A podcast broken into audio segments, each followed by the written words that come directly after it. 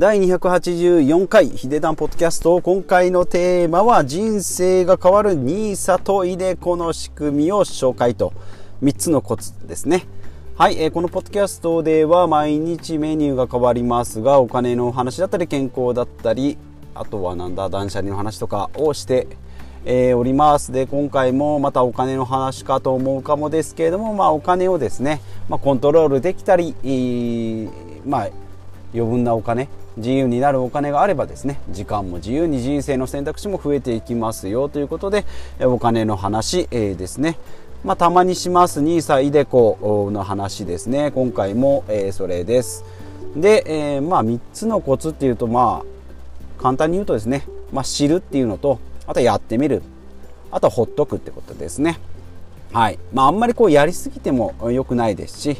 まあ、知らないとできないですしっていうこう程よい感じのところが一番いいんじゃないかなということで、まあ、NISA と iDeCo って何ですよって、まあ、名前は聞いたことあるけどっていう人ですね、まあ、このポッドキャスト結構何回か解説しております。で、えーと、NISA でいくと、えー、少額投資非課税制度もう硬い名前が硬いですね。なので、まあ、相性ということで NISA っていう。で NISA の中にもですね、まあ、普通の一般 NISA って呼ばれるものと積立 NISA というものがあります。で一般 NISA はですね2014年から2023年までで終わるんですね。2023年で終わるんですね。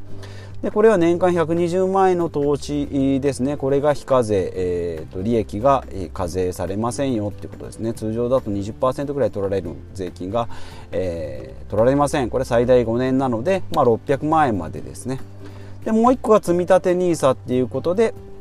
えこれは2018年からスタートしてですね。2042年まで。もうだいぶ長いことやるよっていうことですね。年間40万円で、えー、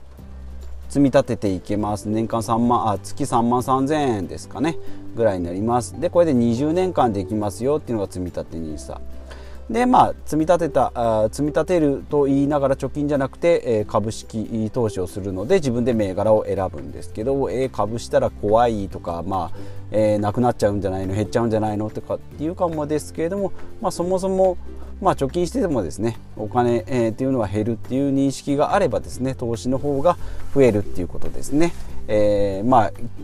100年前の100円と今の100円だと価値が全然違います、えー、ですので、えー、100年前の100円だと今だとも1億とかになるかもしれないんですけどお金っていうのは徐々に目減りしていくようになっておりますし経済っていうのは、えー、もう何年も経てばですね何十年も経てばですね進歩をしていくっていうのが、まあ、この過去200年間、うん、まあじゃあこの5年10年で破滅するかもっていうかもですけど、まあ、それよりも、えー、と成長していきます、えー、と発展していきますっていう方が自然な考え方なので株式投資に投資したした方がいいですよということですね。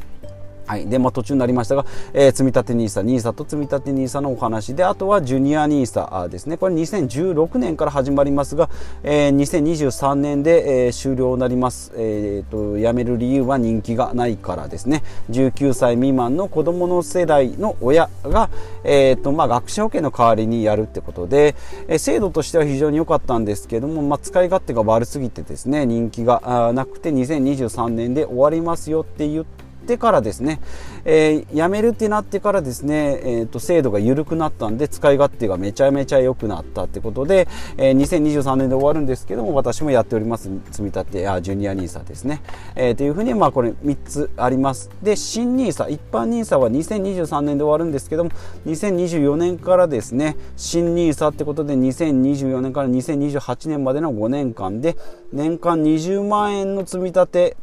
プラス120、102万円の一般投資ができますよ。今まで一般投資は120万円が102万円になるけど、その分年間20万円も積み立てできますよっていうですね、2階建てのプランができます。まあちょっと制度ですね、私もざっくりと知らとしか知らないんで、まあ、今後ですね調べたらまた新 NISA の会っていうのをやってみたいなと思いますけれども、まあ、こういうのが始まるよってことですね。じゃあ実際名前は聞くけどどれぐらいの人がやってんのっていうことで、まあ、金融庁のデータを、えー、調べてまいりました。今回ちょっとデータが多いですけれども、え、ー、と、今回で調べた金融庁のデータでいくと NISA、NISA、一般 NISA ですと1200、違う違う違う違う違う。金融庁のデータで NISA をやってる人があってるな、2000、えーと、NISA をやってる人が1224万人10人に1人 NISA やってるんですねはい。結構多いなと思います。で積立 NISA 私やっております。積立 NISA は361万人。361万人ですね。でジュニア NISA 50万人。それは人気ねえわっていうことですね。50万人しかやってないんですね。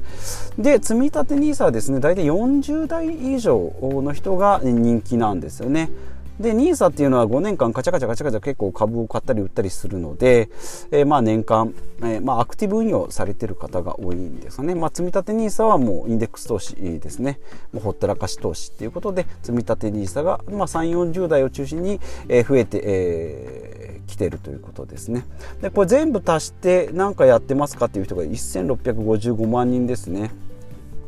まあ、NISA と積立 NISA 両方はできないのでどちらかなので、まあ、それでいくと1500万人ぐらいですね。なので、まあ、人口の大体13%、まあ、10人に1人8人に1人ぐらいですかね、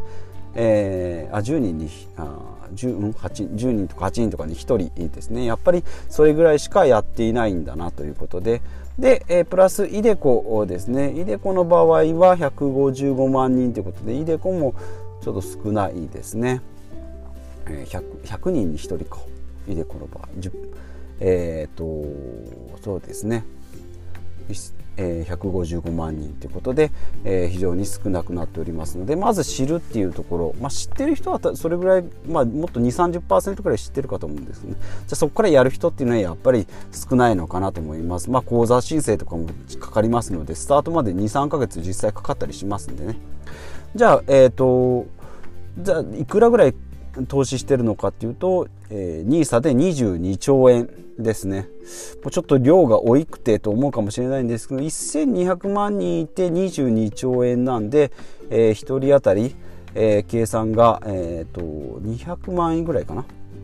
で、積立 NISA の場合は9000億円なんで、えー、積立 NISA360 万人なんで30万円ですね。はい、30万円 NISA だと200万積立 NISA だと30万円の投資ですね。はい、でジュニア NISA の場合は2955億円なんで、えー、と50万円。ということでジュニア NISA やる人少ないけどやってる金額っていうのは多いかなですね60万円ぐらい。まあ学資保険のえー、保険なんて100万200万積み立てますからね。その分のお金を全部ジュニア NISA にぶち込んでるってことですね。で積み立て NISA だと 30, 30万円 NISA だと,、まあえーと、200万円ぐらいか。ですのでもほぼほぼ上限額と同じぐらいですかね。年間の上限金額が平均の金額っていうことで、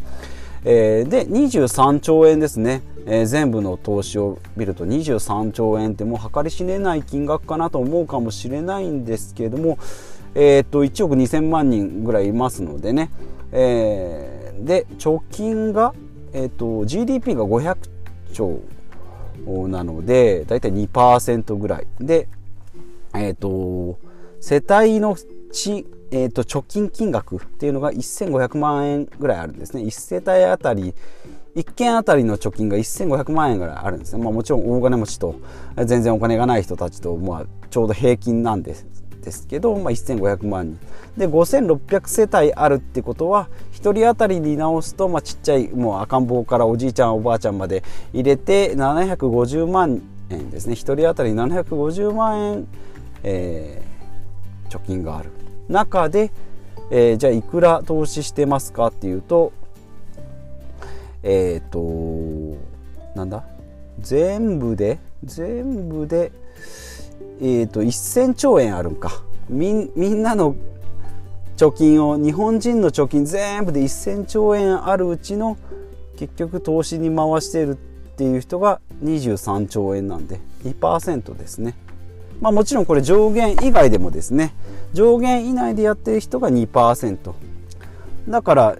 200万円は NISA でやってるけど、えー、残り800万円は普通にあの一般口座でやってますよという人ももちろんいるんですけどもこの税制上でやってる人っていうのはやっぱり金額っていうのは2%にしかならないってことですね。はいということです。ちょっと数字が多すぎてちょっとうってなってしまいましたけども。そんな感じですね。だからまあ10人に1人しかやってないし50分の1しか活用されてないよってことですね。はい、ということが、えー、この数字から、えー、分かってきました。でここで最近伸びてきているのが NISA 積立 NISA は40代以上。で20代以上で伸びているのが iDeCo ですね、えー、iDeCo はえっ、と個人型拠出年金ということで、まあ、他の NISA とか違って会社のですね企業年金とえー、また個人型の拠出年金ということで会社で要は給料をもらう前のお金で、えー、投資ができるっていうですね。なので本当だったら給料もらった時にですね課税所得って言って税金取られちゃうんですけど取られる前のお金で、えー、株式投資ができる。さらにそれで株で儲かったお金も非課税っていうことですね。かなりいい制度なんですが、まあ、逆にそのお金っていうのは60歳まで引き出せないということですね。引き出しが60歳からしかできないし60から70の間しかできない、まあ、これ2022年でまた税制改正があってですね。60からっていうのは60からっていうのは60から70っていうのは60から75歳までになる。で加入年齢も今60歳なんですけども2022年からえー、65歳からということで5歳引き上げられるということで、まあ、ちょっと高齢化に向けてですね、えー、国も、えー、まあ、国の意図としては日本人ちょっと貯金ばっかりせずに投資も回せよと。本当だったら税金取っちゃうけど、えー、無料にするからいっぱいやれよってことですね。でさらにおじいちゃんおばあちゃんとかでも株式投資してもう年金が足りねえとかって言う言うんじゃねえよと。もう自分で稼げよというか増やせよということですね。もうその分税金ちょっと免除してやっからいろいろ投資とかやってみろよっていうことですね。なので60606570 75ぐらいまでですね株式投資をやっていかないといけない時代にこう入ってきますので2022年のですね改正の前に、まあ、今のうちですねこう基礎知識を始めて、まあ、講座解説をしたりですね、えー、実際に投資をしてみるっていうのがいいんじゃないかなというふうに、思います。今回はちょっとですねデータが非常に多くて、えー、ややこしかったかもしれないんですけども、まあ、NISA と iDeCo めちゃめちゃメリットがありますけれどもやってる人っていうのは少ないですよと。だからまあ知るっていうところとやるっていうところでも勝ち組になりますよということですね。やってる人が2パ13%か。10人に1人しかやってないし、えー、投資の金額も50分の1 100万円貯金がある人だったら、えー、にん？なんぼだ？よくわかんない。あ 2%, 2なんでね。えー、100万円貯金があっても2万円ぐらいしか投資に回してないっていうのが今の現状なので、えー、もっとしっかり投資に回してですね、えー、より良い人生をまあその引き引きん？引きずっとそこにこうへばりついている必要もないので、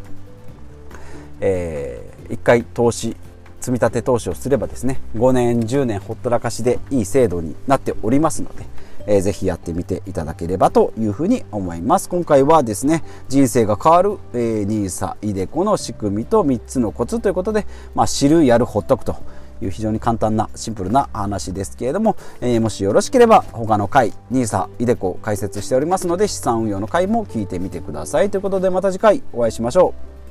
う。